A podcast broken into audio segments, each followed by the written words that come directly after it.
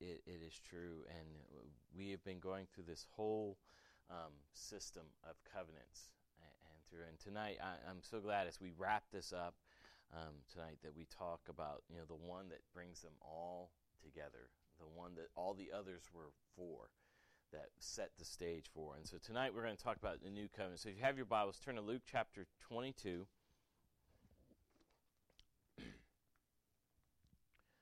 Um, as always, um, I'm up here. I just I, have I've got to say this. I feel compelled to say this. These are the only words that matter.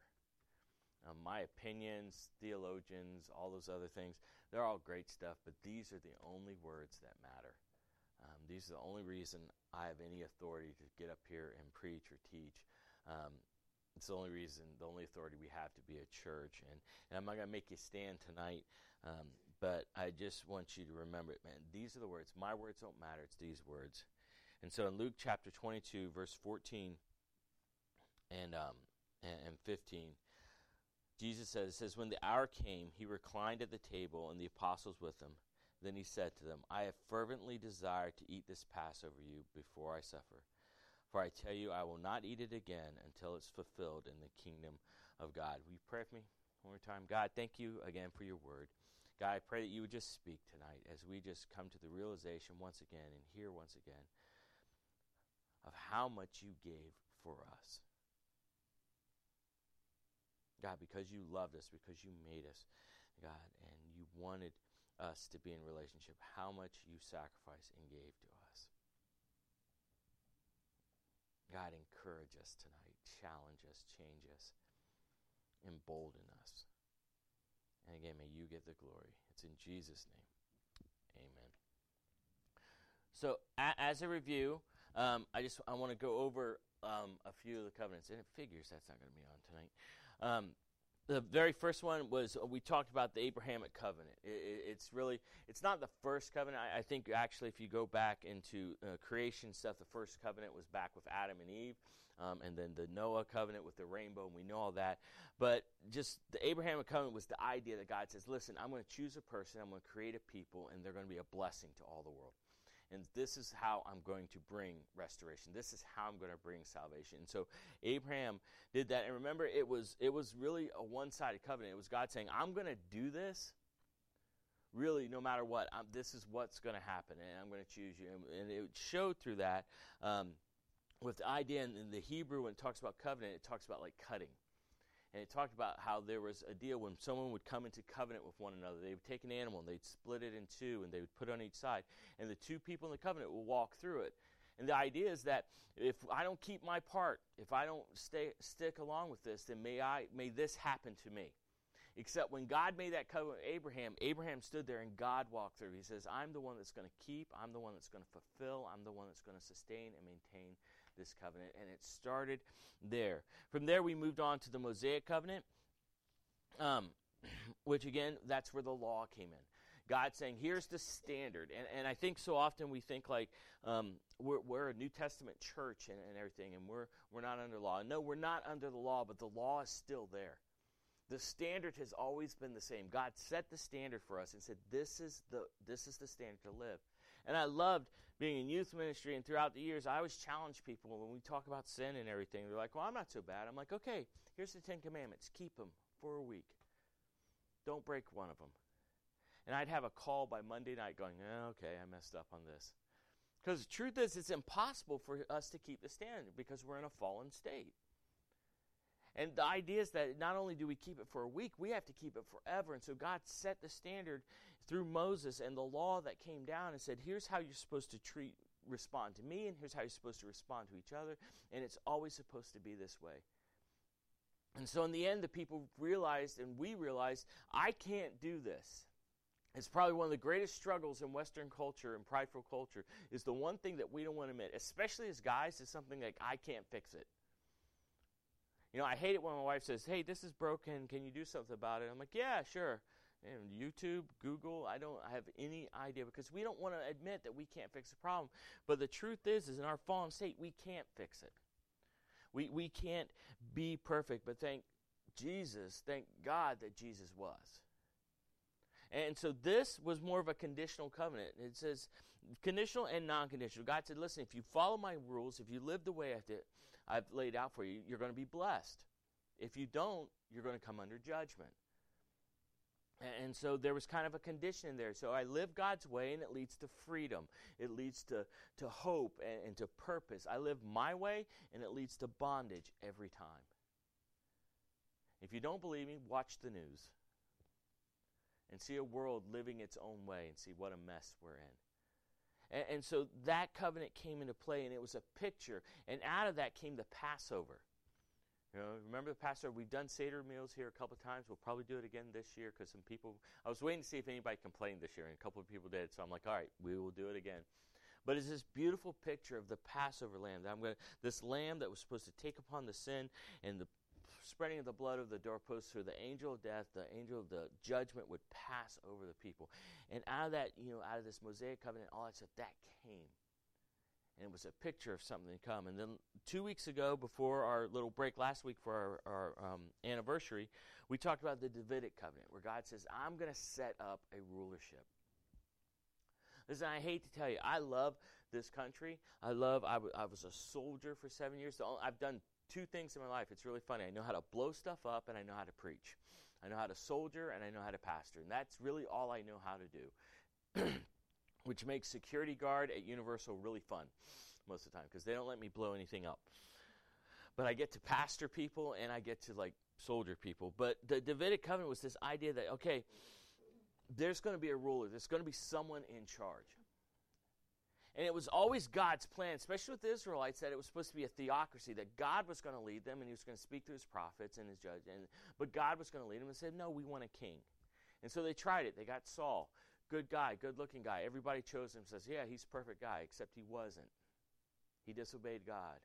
He lost God's favor. And then David comes up, a man after God's own heart.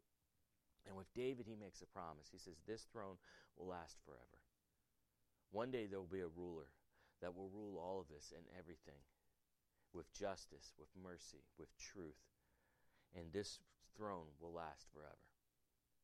And, and, it's a promise because in that time, David joined all the tribes. In that time, you saw Solomon raise up and build the temple and God's people coming together. Um, it was the golden age of Israel. They s- quickly departed. And since then, there has not been a king. There has not been a king in there for all, all that time. And so God says, one day there's a king coming. And he's going to come out of your line and he's going to rule, and everything's going to be set back to right. So that leads us to tonight, to the new covenant. And, and, I, and I love this, and I love that um, we, have come kind of full circle with this. And so look look back at uh, Luke 22. Look at verse 14 and 15. Jesus instituting the Lord's Supper. Um, he's instituting this remembrance, and really all it is is the Passover meal. And so it's really really cool. He takes this and he says, "Here's what this has always meant." And, so I love it says, When the hour came, he reclined at the table and apostles, and then he said to them, I fervently desire to eat this Passover with you before I suffer. I, it's this Jesus, like, I have waited for this. I was born for this moment from eternity past. I mean, you want something to kind of just blow your mind? God the Son has always existed. Jesus Christ lived 2,000 years ago, but God the Son, this plan from the moment that man and female fell was coming into place. So I, I don't think he was even saying like, hey, since like I was born or since I understood what was going on, you know, and I went to the temple. I think he says, in eternity past, I have waited for this moment to eat this Passover. It's almost like he's saying, I, I wanted to be here with you before I became the Passover before I become the Passover, the thing that was modeled so many years ago in Egypt and everything. This is what it all meant. You know, and I think the disciples are sitting there going like, I have no clue what he's talking about. It's Passover. We eat, we drink wine, we celebrate and all stuff. And and it was hard at this time too. Just think of Passover because what's happening? They they are ruled by the Romans. And all this is is this idea that oh, someday Messiah is coming, someday Messiah is coming, someday Messiah is coming. And if they only knew that day. And so, if you've been to a Seder meal, if you've done a Passover meal, you understand that the biggest part about is the lamb. You know, that, that's the part, the lamb that is slain and the, the blood is sprinkled over the doorpost. And so they were passed over judgment. It was, it was the night of freedom. It was the night that judgment came and they were set free from all oppression and everything. And so the lamb was of huge, huge importance. Turn over to Matthew 26.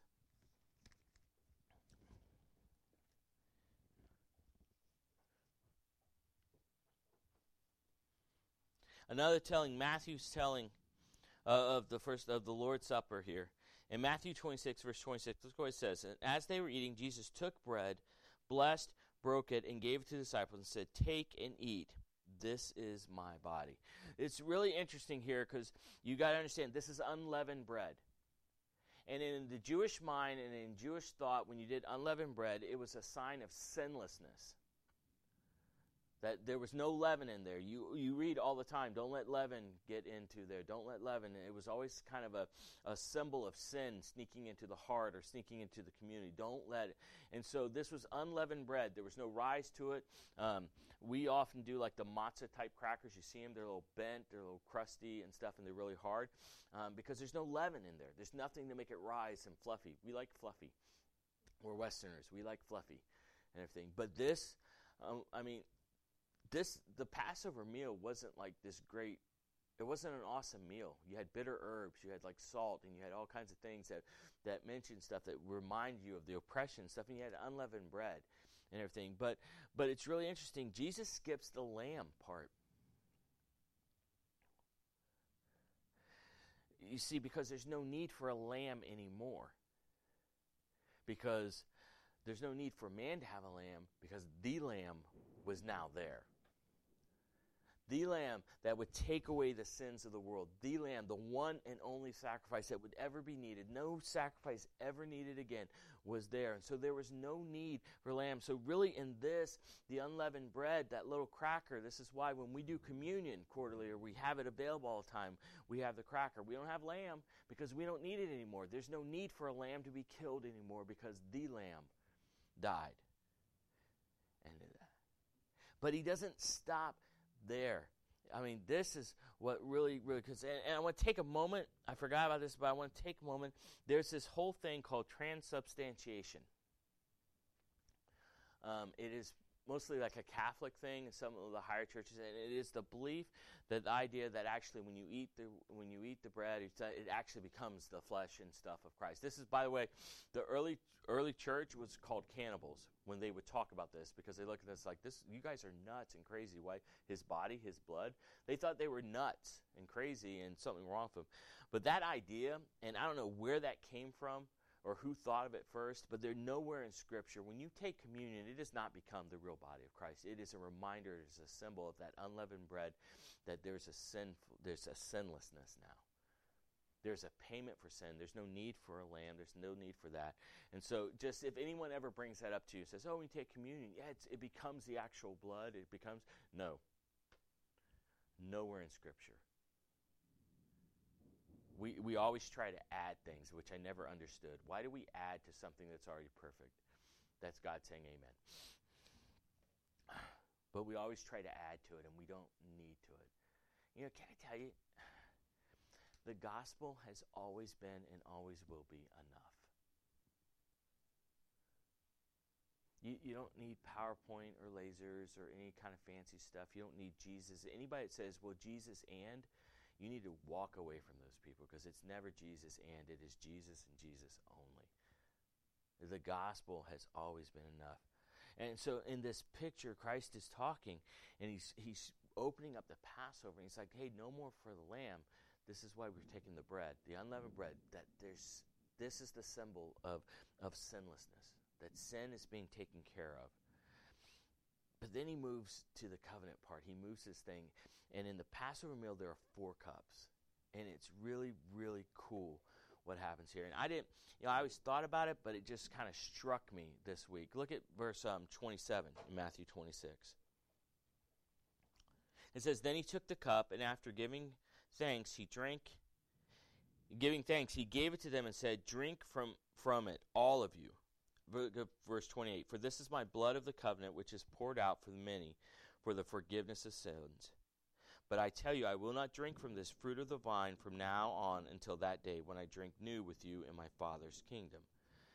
And so, what, what these four cups in the Passover meal is the four I wills of the God saying, I'm promising. And, and, and so, the first one, the first cup was sanctification. The idea that I will bring you out, I will pull you out, I'm going to separate you, I'm going to pull you out of Egypt for the Jews. I'm, I'm going to sanctify you. You are going to be a nation of priests.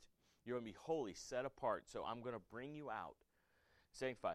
The second cup was praise. I will rid you of the oppressors. I will rid you of the sin. I will rid you of all this. And so it was a, it was a cup of praise always. The third cup was redemption. I will redeem you. You are bought with a price. Do, do we understand that without Christ we are slaves to sin? With Christ, we're still slaves because He bought us, He paid for us in full. The difference is, is that type of slavery leads to freedom and purpose and meaning and, everything. And so, in the third cup, He's like, I'm going to redeem you. It was the redemption, and, and that was probably one of the favorite cups. And then the final cup is acceptance. I'm going to take you. And I believe that Jesus skipped over all the other cups and he went to the fourth cup. Because if you notice, he didn't drink it. He handed it off and said, You guys drink all this. This is the cup. This is the blood, the new covenant, my blood that's poured out for you. This is the new deal.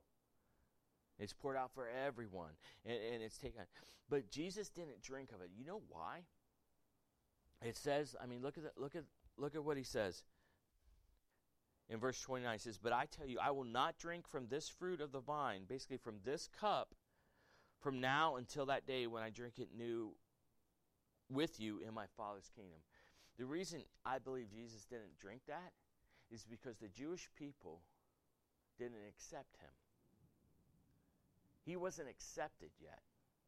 On that day when he returns, when every knee bows and every tongue confesses, that day everyone accepts Jesus. That's why I always tell people listen, you have a choice. You can do it now. You can turn your life over. You can say, God, I know I'm a sinner. I've done it my way. I'm going to do it your way. You can do it now and bow the knee now out of choice, or you can do it then when it's too late, when you don't have a choice. Because every knee will bow, every tongue will confess that He is Lord. And, and so that last cup he didn't take. He says, you know, I, I, I, it's acceptance. We're accepting every, but he didn't drink of it because he wasn't accepted yet. Except, can you imagine that day when we do the Lord's Supper all together, all tribes, all tongues, all peoples, all together? On that day, he drinks from the cup. That's awesome to me. That is so cool um, to me. And so out of this, we have this whole new covenant, this whole new deal. In fact, it says back, the promise to Abraham is fulfilled at this moment. Then those next day, that next few hours, when Jesus is, is captured and he's beaten and then he's crucified, that promise when he looked at Abraham and said, And all the nations of the earth will be blessed by your offspring because you have obeyed my command. This is what he was talking about. This is the fulfillment of all that that is. That when Christ came, that promise to Abraham, that from your seed, out of your people, out of one day will come someone that will bless everyone. That is Jesus and only Jesus. No other religious figure on the planet can claim that. You understand that Jesus Christ is the only one that has ever stood on this earth and said, I am the God. God me, same. I am the God in flesh so you can understand and see. Everyone else has said, I'm the mouth of God, I'm a prophet of God, I'm a son of God, I'm the, but none claim. You know, this is why I love when the Jehovah Witnesses come over to my house and they knock on my door and they, they don't come anymore. You know, I need to move back into a neighborhood where they're trying. I need to find out where they're at so I can move into that neighborhood because we have discussions. Because usually it's one, and I ask a few questions, and the next week it's like two, and by the third week it's a pastor, and by the fourth week they put like a sign on my house: "Don't go by here anymore." Because I always ask them, and they say, "Well, we believe this." I'm like, "It's awesome, but you and I are never going to agree on one thing: that Jesus Christ is Lord." He never said that. I said, "Yeah, he said it over and over again." He made it very, very clear that Jesus Christ, he said he is God over and over again. And they never they don't believe that. And it's so sad because we don't understand that without that fully God, fully man, salvation doesn't work. He is who he said he was, and, and through him all nations were blessed and everything was coming. That is a nasty storm. I'm so glad I'm not working at Universal tonight.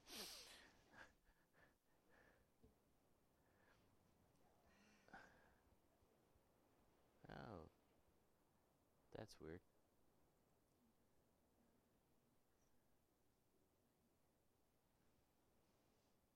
All of these are supposed to be gone.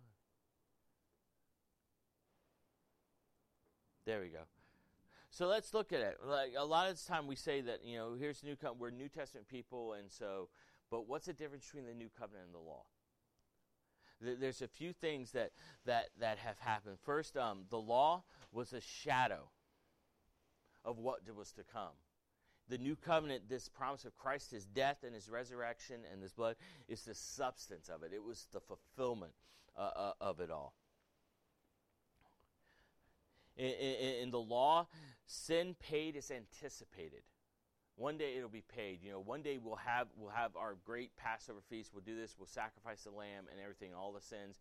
You know, and so it's it's anticipated. Hopefully, one day it's for real. With, with sin paid is realized. It was done. That's why he said on the cross, "It is finished." It's it's a banker's term that he used, tetelestai, paid in full. The debt is paid, and so sin paid is totally realized. There is no more debt through him. In, in the law, the sacrifice is provision, provisional and reoccurring. They had to do it over and over again. Every year they had to do it. Every year they had to do it. And your hope was like, man, I just need to live to that point so I can get there, so we can do this, the sacrifice and, and you know make it another year. Christ's sacrifice was eternal and sufficient. Again, that's why he said it's finished. And to prove the point that it was good enough, he rose again. That's the stamp of approval. That's why Paul says, without the resurrection, there's no hope. The resurrection tells us that, yes, this was good enough. What Christ did for us on this cross, this new covenant, paid for by blood, that's like all the other covenants. Back in Abraham's day, the covenant, he came down, he was supposed to sacrifice his son. Remember? Right as the knife's coming down, God's like, whoa, nope, I see, I see you trust me, you believe me. There's a ram over there, use that. You know, the Mosaic covenant, again, with the sacrificial system, and even in the Davidic covenant, just the loss and everything, there was always paid for through blood. That was the life thing. But in the old way, you had to do it over and over again. You know, that, that, that's this is one of the reasons I believe once saved, always saved. See, I don't think we save ourselves, so how can we unsave ourselves? I believe God is sovereign and His grace is sufficient. And so that one sacrifice was enough for all. It's eternal and sufficient. I love this one. Men's lamb cover the sin. God's lamb takes it away. If you knew the process when, when the Day of Atonement came and they would sacrifice lamb, the high priest would go into the Holy of Holies. He was the only one allowed in there. They would tie a rope around his ankle in case something happened to him and he fell dead so they could pull him out because they had little bells on them to make sure he was still alive. But he went into the Holy Holies where the ark was supposed to be. By Jesus' time, they had lost the ark. They had no idea where it was, and so it was really symbolic. But they would take it and they would sprinkle the blood on the mercy seat over the ark. And the idea is that inside the ark was the law. And throughout the year, God would look down and he would be reminded of all the law that we would be breaking. And yet, the sin, the blood would cover it, and he would no longer see the law, he would see the blood. And so the sin was covered. When Christ came, it's not covered, it's gone. it's paid for. When we come to the realization that we need a Savior, when we come to Him with a humble heart, with a true heart, and say, I know I'm a sinner. I know you're the only way, and I give my life to you. God says is He takes the sin, and I love this picture. He takes the sin and far it, throws it as far as east is from east, and as far as west is from west. And I love that picture for the sheer fact that if you start walking east today, you will never stop walking east. If you start talk, walking west, you are going to forever walk west. If you walk north, eventually you're going to walk south, and then north again, and then south, and then north. It's gone. Every other covenant has led to this point. The law still matters because we still have a standard to live by, but it is gone. The sin is gone. Erwin Lutzer, he's, he's a preacher today, and I love it. He says, Don't ever think that there are many ways to the divine. Jesus is the one qualified mediator, the only qualified sacrifice, and the only qualified Savior. That's what this has all been about. I mean, do you understand that this entire book is written on the fact that God had a plan to redeem his people? And even though this promise, this promise when Jesus is doing with the Passover, it's still a promise to the Jews. They've never stopped being his chosen people. It's still a covenant with them.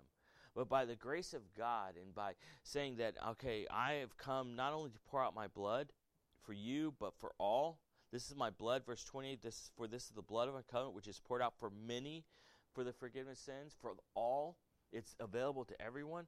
This is still coming that we are adopted into this family. We're adopted into this, co- this covenant. We can sing Father Abraham and say Father Abraham because we're adopted. We are grafted in. But there's no way else. And I know that's not a popular thing today It hasn't been popular for a long time. It's going to become less popular because everyone's like, if you're just, you know, if you're just sincere, it doesn't matter what path you take. It's ridiculous to think that. I spent seven years in the Army, and part of my job was to look at maps and figure out how to get to one place. And it always mattered what path you took because you took the wrong one, you're stepping off a cliff in the middle of the night. It always matters. This is why Jesus said, the statement that people hate today. He said, I am the way, the truth, the life. No one comes to the Father but by me. Not a way, not a truth, not a life, but the way. There is no other path to salvation except through Jesus. And until we realize that and we accept that and we buy into that and we join into this covenant, we are lost. We are in the dark and we are going nowhere really fast. That's what this covenant means. This is hope. See, it doesn't matter. We talked a little bit about this this morning. It doesn't matter what you do, it's about who you do it for. And, and so many of us live with this idea if I'm only, you know, if I only read my Bible enough, if I pray enough, if I go to church enough, if, if I give enough money, or if I do nice things, and we make this checklist of things that we need to do. When Jesus said, No, this is it. This is the new covenant. Me. I mean, just think about it. Because he was fully God and fully man, he carried both sides of the covenant with him on the cross the humanity and the, and, and the divine. He's the only one that could make this covenant. This is why he had to be God and man at the same time. He's the one that carried and created the covenant because he was the two participants. The one being sacrificed was also the one being sacrificed for. Isn't that amazing? No other person in history has done this. from Genesis 1 until the very end in Revelation, it is about Jesus saying, I am the way. This is the new covenant. This is the one that supersedes and overtakes all of them because they were all based upon this covenant. The promise he made to Abraham, the promise to, to the Israelites through Moses, the promise to David, the promise to Noah, every other covenant leads to this point. And God says, you know what? I'm going to take care of it. We have our part. We need to admit we need a Savior. We have to come to Him and say, I know I need a Savior. But God does all the work. This is why I'm always ragging and pushing you guys. Go tell the gospel. Go share the story of God because it is God that does the outcome. He's the one that takes care of it. Jesus even said, No one comes to me unless the Father draws them. It is God that does the drawing. It is Jesus and the Holy Spirit that does the changing. We just get to tell the story and be part of a story that God's going to do. And I promise you, God is going to save who He's going to save no matter what we do. He's going to keep this covenant, He's going to keep this promise. We just get to be a part of it. But it's Jesus only, never Jesus and. It's, it's Jesus only.